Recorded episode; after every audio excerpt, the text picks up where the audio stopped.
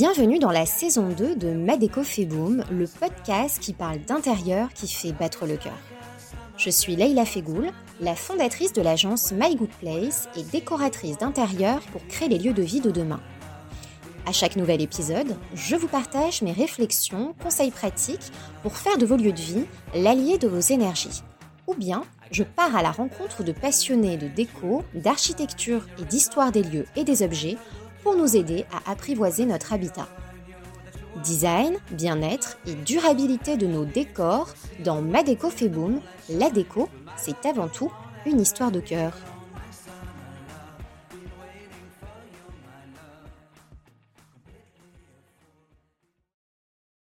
Déjà très en vogue à la fin du 19e siècle, on pouvait les voir installés dans les jardins d'hiver. À la fois légers, simples et élégants aux allures naturelles, les meubles en rotin connaissent leur popularité et émergent dès l'époque coloniale. Depuis, le rotin a su traverser les décennies et continue de séduire esthètes et amoureux de déco épurée, bohème et éclectique. Où et comment est cultivée cette matière? Que savons-nous d'elle et de cet artisanat ancestral?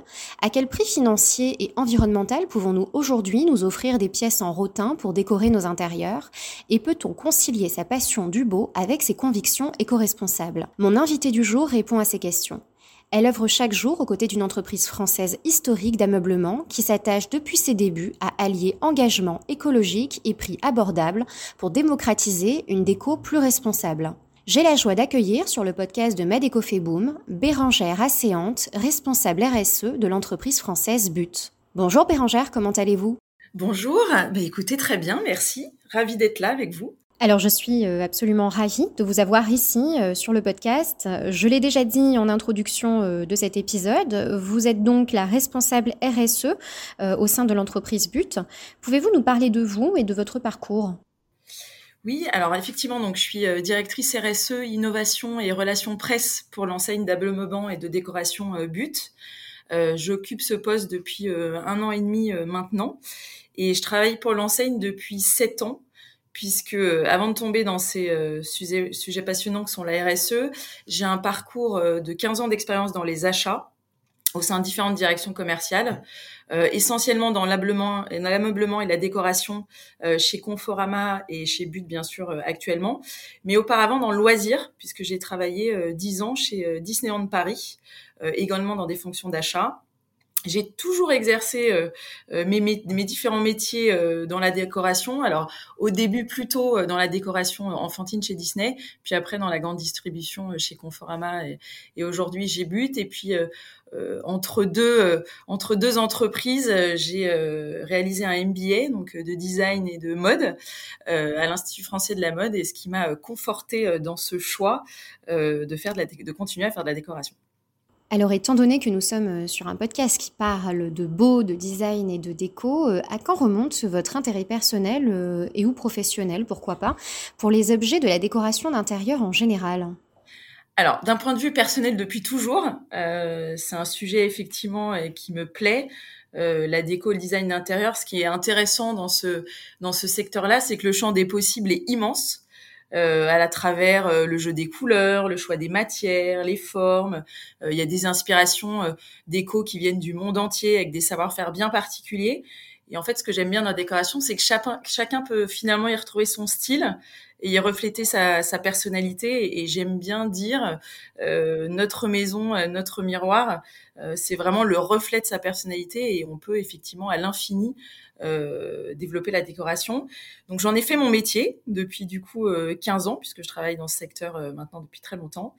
Et ce que j'apprécie particulièrement chez But, c'est que cette décoration finalement on peut la rendre accessible à tous. Avant de rentrer euh, dans le vif euh, du sujet et que l'on parle de rotin, j'aimerais planter le décor pour nos auditeurs euh, et qu'on parle un instant de la pratique de la vannerie, dont fait d'ailleurs l'objet le rotin. Qu'est-ce que c'est exactement la vannerie? Alors, la vannerie au sens large, c'est la fabrication d'objets à la main. qui sont tressés soit avec des fibres, soit avec des plantes, soit avec des tiges naturelles.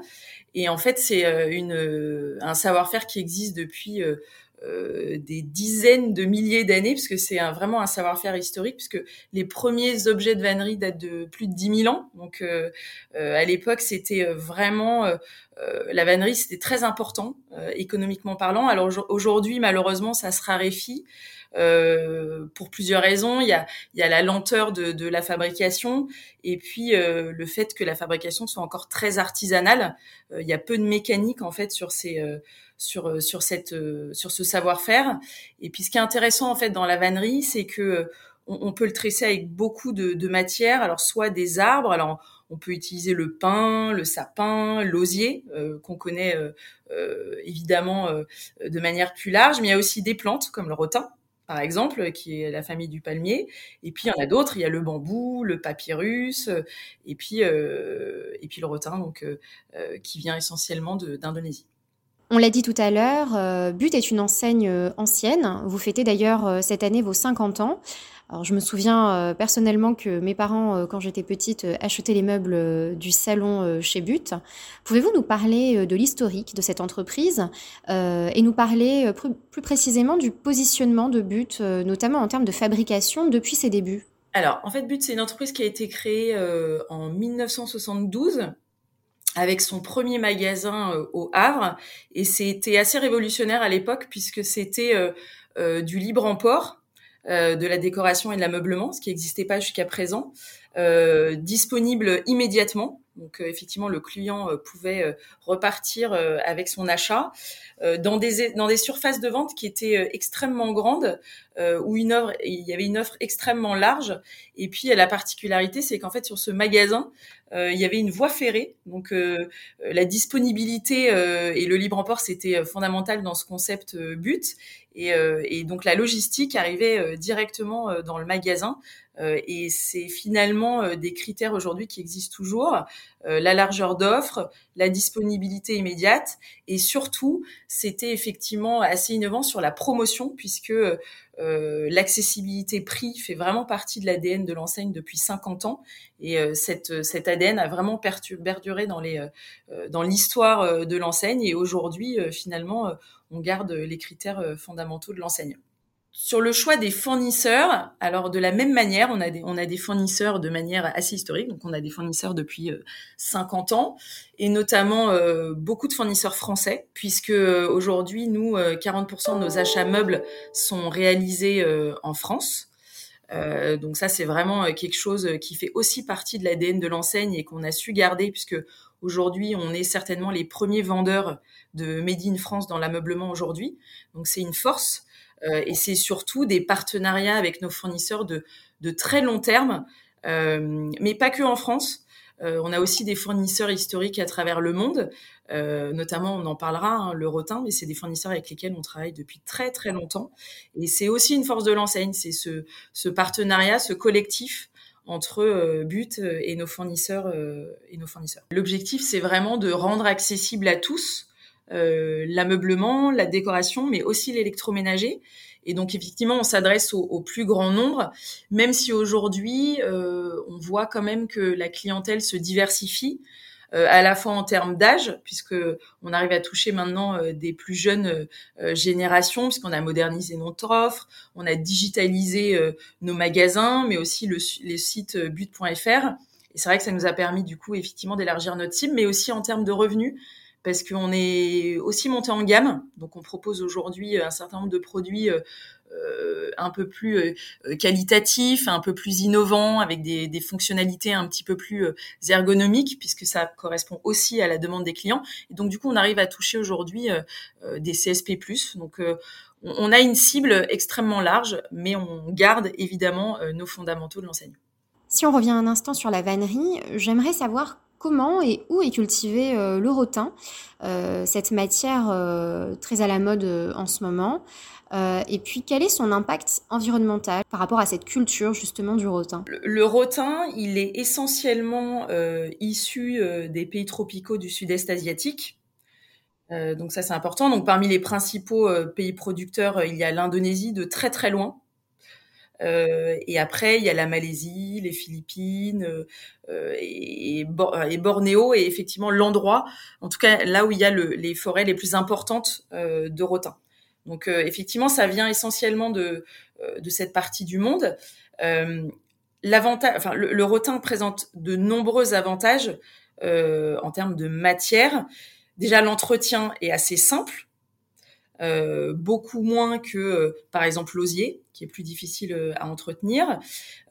sa souplesse permet en termes de fabrication de pouvoir notamment créer des assises. Donc le rotin s'applique beaucoup au mobilier donc que ça soit la chaise, que ça soit euh, euh, des assises de manière globale. Donc ça c'est important, ce qui n'est pas le cas par exemple de l'osier. Euh, donc donc il a une il a un, certain nombre de, de disons qu'en termes de technique, il est beaucoup plus applicable que d'autres d'autres matières premières. et puis l'avantage aussi, c'est que alors il a évidemment quelques inconvénients. Il faut faire attention à l'humidité, etc.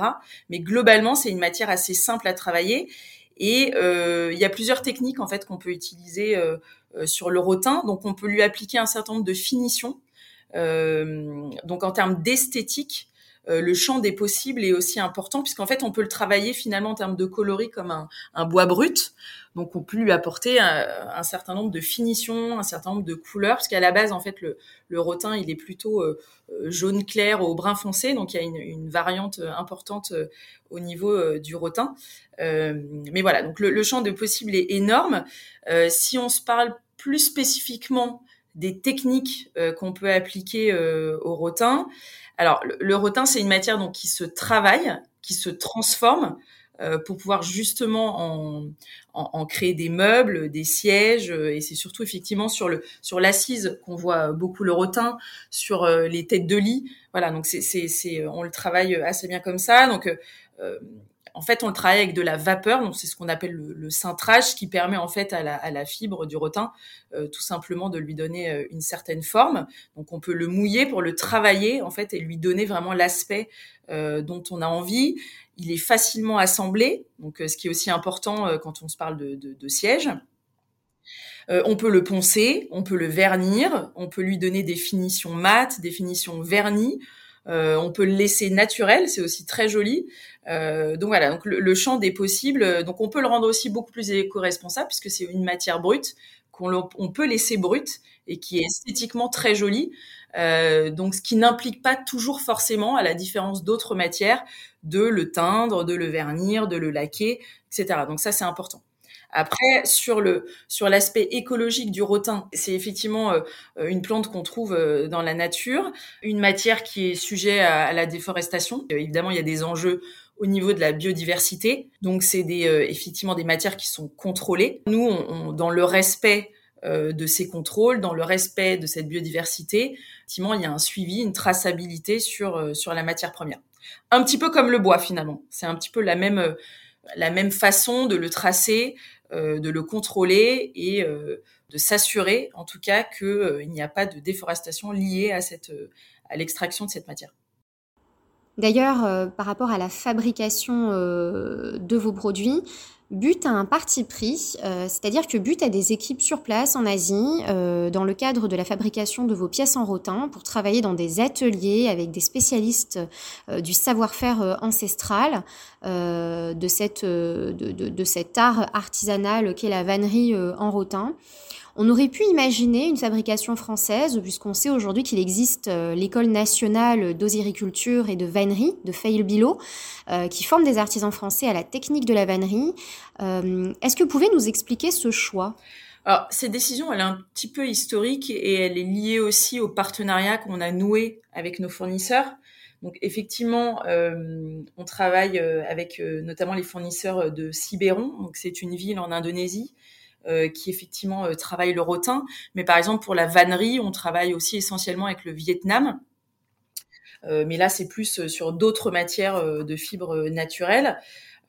On, est toujours ouvert, bien sûr, à, à d'autres propositions fournisseurs. Il faut toujours quand même garder à l'esprit que nous, on a une contrainte de prix. Euh, et qu'aujourd'hui la fabrication euh, européenne euh, et en tout cas la vannerie évidemment aujourd'hui est plus limitée donc on, ça existe toujours, hein, euh, évidemment, hein, vous le disiez, hein, même en France, euh, même si avant il y en avait beaucoup, beaucoup, parce que la, France était très, très euh, bon sur ces sujets historiquement. Aujourd'hui, malheureusement, le nombre de fournisseurs s'est considérablement bah, concentré et réduit. mais ce savoir-faire existe encore aujourd'hui et d'ailleurs revient plutôt en force notamment. Mais après, nous, effectivement, on est contraint par le prix, on doit défendre le pouvoir d'achat des Français et aujourd'hui, on n'a pas trouvé de fournisseur qui correspondait finalement aussi à nos attentes prix. Euh, puisque ça reste quand même un savoir-faire très artisanal euh, dans les pays européens et en France euh, notamment. donc aujourd'hui, on a fait le parti pris de, de garder ce partenariat qu'on avait avec nos fournisseurs historiques, avec lesquels ça se passe très très bien, avec lesquels on a un volant d'affaires qui est plutôt conséquent. Euh, on ne fait pas que du rotin avec eux, mais euh, en tout cas, on, on, le fait avec ces gens-là. Donc aujourd'hui, voilà, on, on, a considéré qu'on voulait garder ce savoir-faire on voulait garder ce partenariat. Euh, c'est aussi une question de d'éthique, de, euh, de, relations commerciales. Euh, et pour l'instant, effectivement, on est plutôt dans cette lignée. Mais encore une fois, rien n'est figé dans le marbre. Euh, tout peut évoluer avec le contexte actuel. Euh, on voit bien, hein, c'est de plus en plus difficile de travailler avec l'Asie. Nous, c'est vrai que l'Asie, aujourd'hui, ça représente assez peu finalement dans nos achats. C'est que 20% de nos achats. Euh, nous, 80% de nos achats sont réalisés en Europe, donc on est déjà excessivement local.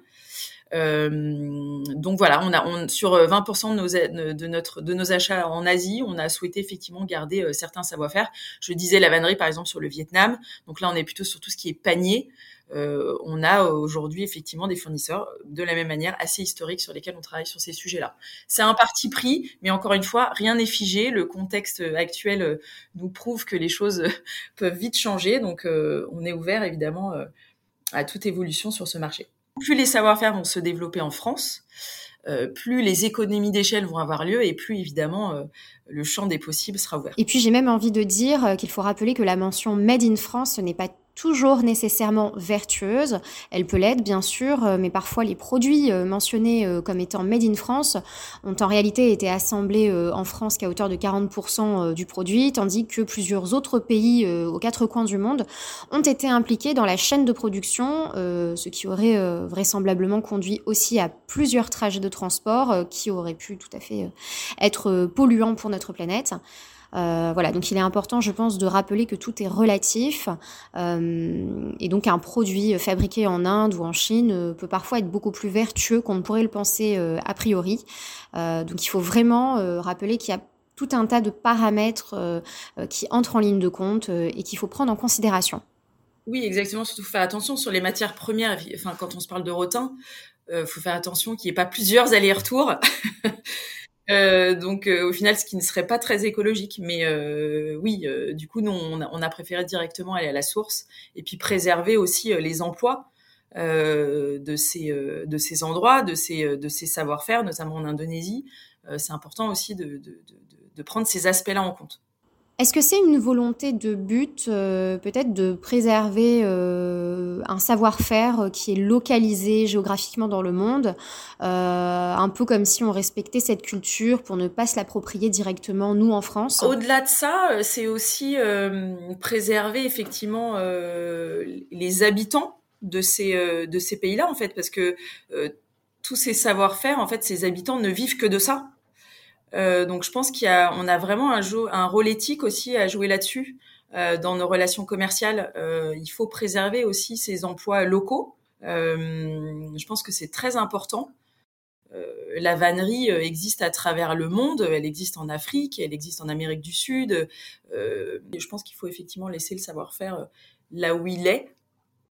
Alors moi, je suis allée voir euh, la dernière collection euh, des pièces iconiques d'ameublement en rotin de but et j'en ai sélectionné deux ou trois. J'aimerais bien, si vous le voulez bien, euh, que vous nous en parliez un petit peu plus afin de nous expliquer comment ces pièces ont été pensées par vos designers, peut-être les intentions aussi de départ que vous aviez pour les intérieurs de vos clients. J'ai sélectionné la chaise capucine. Qu'est-ce que vous pouvez nous en dire? En fait, nous, on a une équipe de design qui est constitué donc de, de, designers et de stylistes, euh, qui effectivement travaillent euh, à la création de produits spécifiques, donc de produits exclusifs, et qui, euh, donc en partenariat avec nos fournisseurs, donc participent à la fabrication de, ces produits.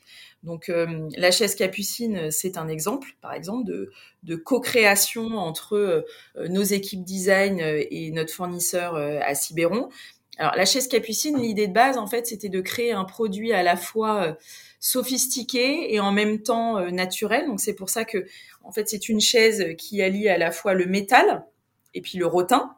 Donc ça lui donne à la fois un côté assez authentique, euh, assez champêtre, et puis on y ajoute un style un peu plus moderne, un peu plus industriel. Et du coup, effectivement, ça fait une chaise plutôt sophistiquée. Euh, et il faut savoir que tout le tressage de la chaise, donc tout le, toute l'assise, euh, est tressée entièrement à la main à Ciberon, donc en Indonésie. Donc voilà, l'idée c'était ça, c'est de d'allier à la fois euh, ce côté un peu sophistiqué, euh, ce côté un peu industriel, puis à la fois ce côté euh, assez naturel qui correspond aussi à une tendance. Hein, Ensuite, j'ai vu le fauteuil Caraïbe. Alors pareil, le fauteuil Caraïbe, donc c'est un fauteuil à bascule. alors là, on, l'a conçu de manière un peu différente puisque l'idée c'était à la fois évidemment d'avoir un produit tendance esthétique, mais aussi à la fois plutôt confortable.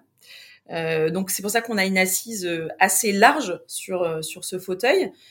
donc c'est vraiment l'idée de base, le fauteuil à bascule qu'on a modernisé avec une matière tendance toujours dans cet aspect naturel mais sophistiqué et à la fois très confort, stable, robuste, avec un, coussin également qui permet voilà un certain confort euh, un petit nid cosy, un nid douillet euh, sur lequel on peut, euh, on peut s'asseoir simplement et, facilement. Et le petit dernier pour la fin, la table de chevet Bali. Alors la, table de chevet Bali, bah, alors c'est une petite touche d'exotisme.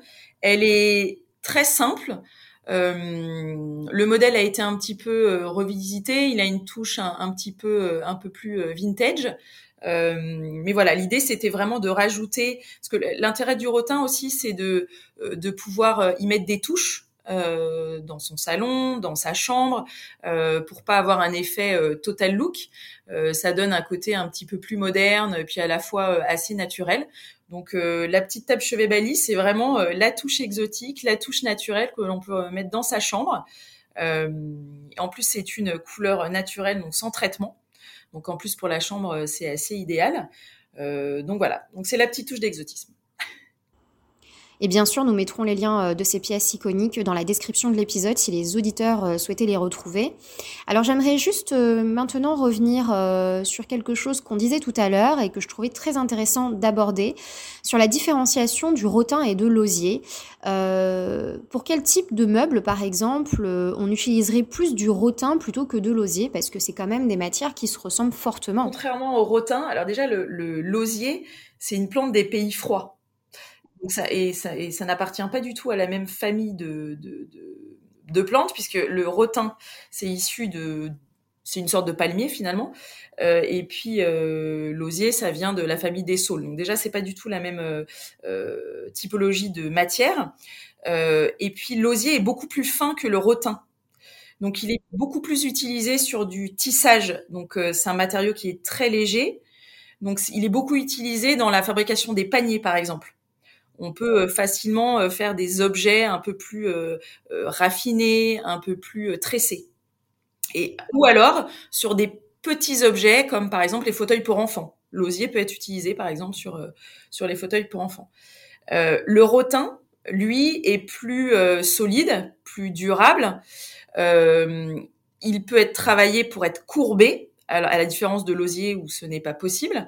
Euh, donc en le courbant, évidemment, euh, on le refroidit euh, une fois qu'on l'a traité avec de la vapeur, on peut le refroidir, on peut lui donner la forme que l'on souhaite. et du coup, on va l'utiliser sur plutôt des, des, assises, donc des dossiers de chaises, des fauteuils, des arcades d'étagères, des têtes de lit, des pieds de table. Donc c'est voilà, on est beaucoup plus dans la durabilité, la solidité, la stabilité. Donc c'est plus entre, guillemets, c'est plus euh, qualitatif en termes de, stabilité et puis c'est très esthétique. Donc c'est c'est pas du tout sur les mêmes typologies de euh, de produits qu'on peut utiliser les deux matières.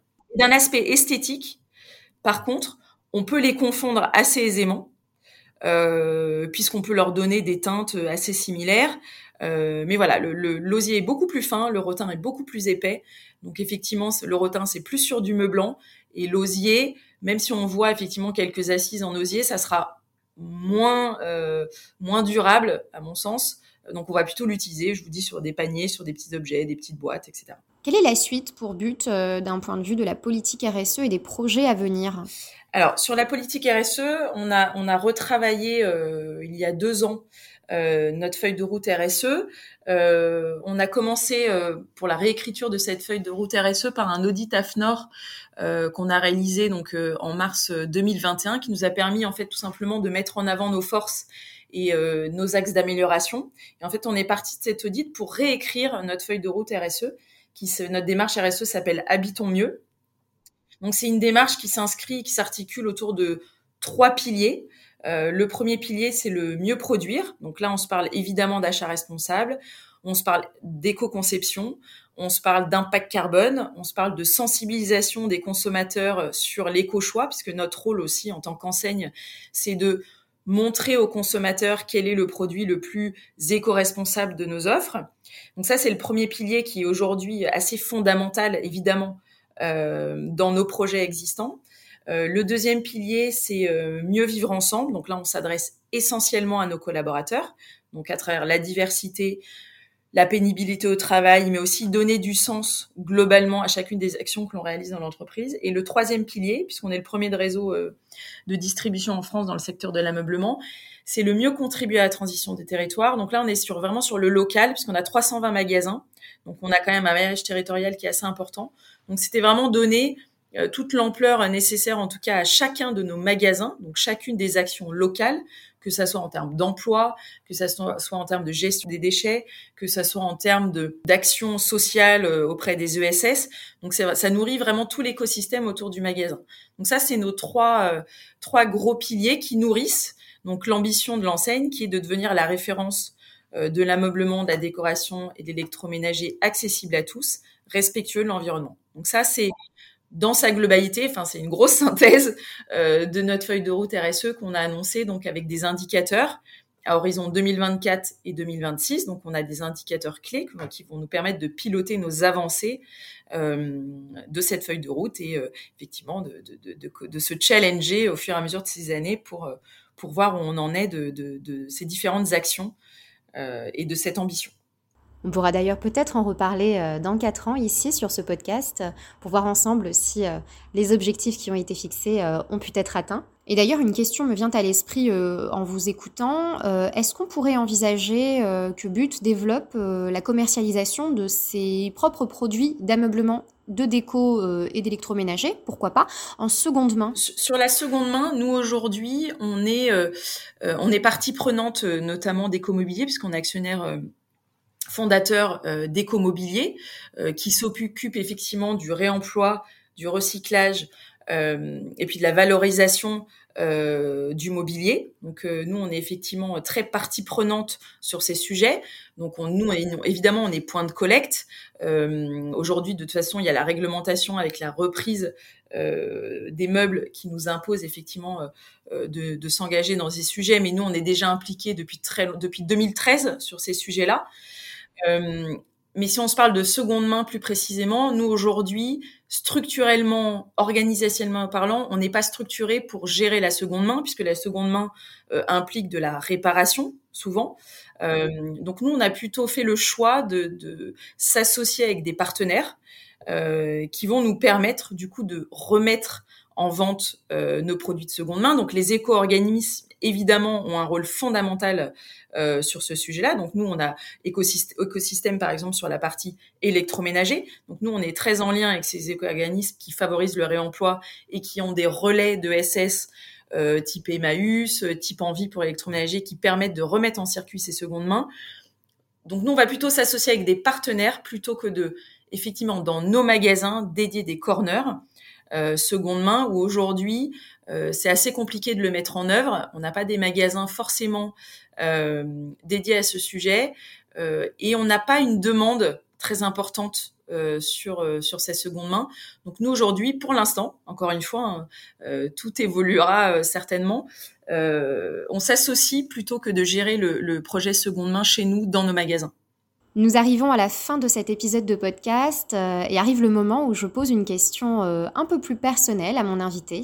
Euh, ce podcast s'appelle bien sûr Ma déco fait boom, le podcast qui parle d'intérieur qui fait battre le cœur. Alors justement, vous Bérangère, quelle pièce de design fait battre votre cœur en ce moment? Alors moi, c'est pas tellement une pièce, moi c'est plutôt une tendance. Euh, moi, je suis assez, euh, en ce moment, je suis assez dans le néo-rétro. Donc, c'est comment on allie euh, le nouveau et l'ancien, comment on revisite euh, euh, le nouveau et l'ancien. ça a un certain succès en ce moment. J'aime bien parce que je trouve que c'est, alors c'est toujours dans cette idée de de seconde main, de réemploi. c'est un peu le grand retour de nos vieux meubles oubliés. Donc, je trouve que ça a un côté assez nostalgique. Euh, assez ancien et, et, je trouve ça assez passionnant de remettre au goût du jour euh, ce que l'on peut trouver euh, chez nos grands-parents. Euh, donc j'aime bien cette tendance néo-rétro, l'ancien avec une touche contemporaine, donc notamment sur les sièges. Il y a tout un tout un champ des possibles avec effectivement un alliage de rotin et des matières un peu plus modernes, comme en ce moment pas mal la bouclette que l'on voit blanche sur les sur les fauteuils voilà, je suis plutôt dans cette, euh, dans cette tendance néo-rétro. Merci beaucoup Bérangère. Je vous remercie de m'avoir invité. Avec grande joie, c'était un plaisir de redécouvrir cette entreprise ancienne et si connue en France. Quant à nous, euh, nous nous retrouvons dans un prochain épisode, seul à mon micro ou aux côtés d'un invité expert dans son domaine, autour de l'habitat beau, bon et durable. Et il ne me reste plus qu'à vous souhaiter de créer un intérieur qui fait battre votre cœur.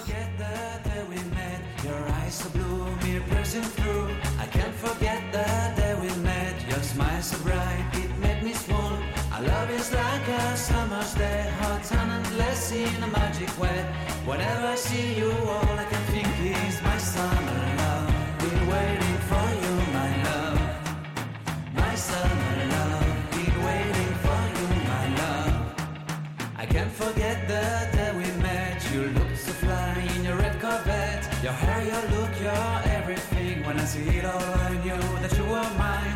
I'm in love with your hair, your lips, your silhouette in the moonlight shine. With my love, you won't ever be alone.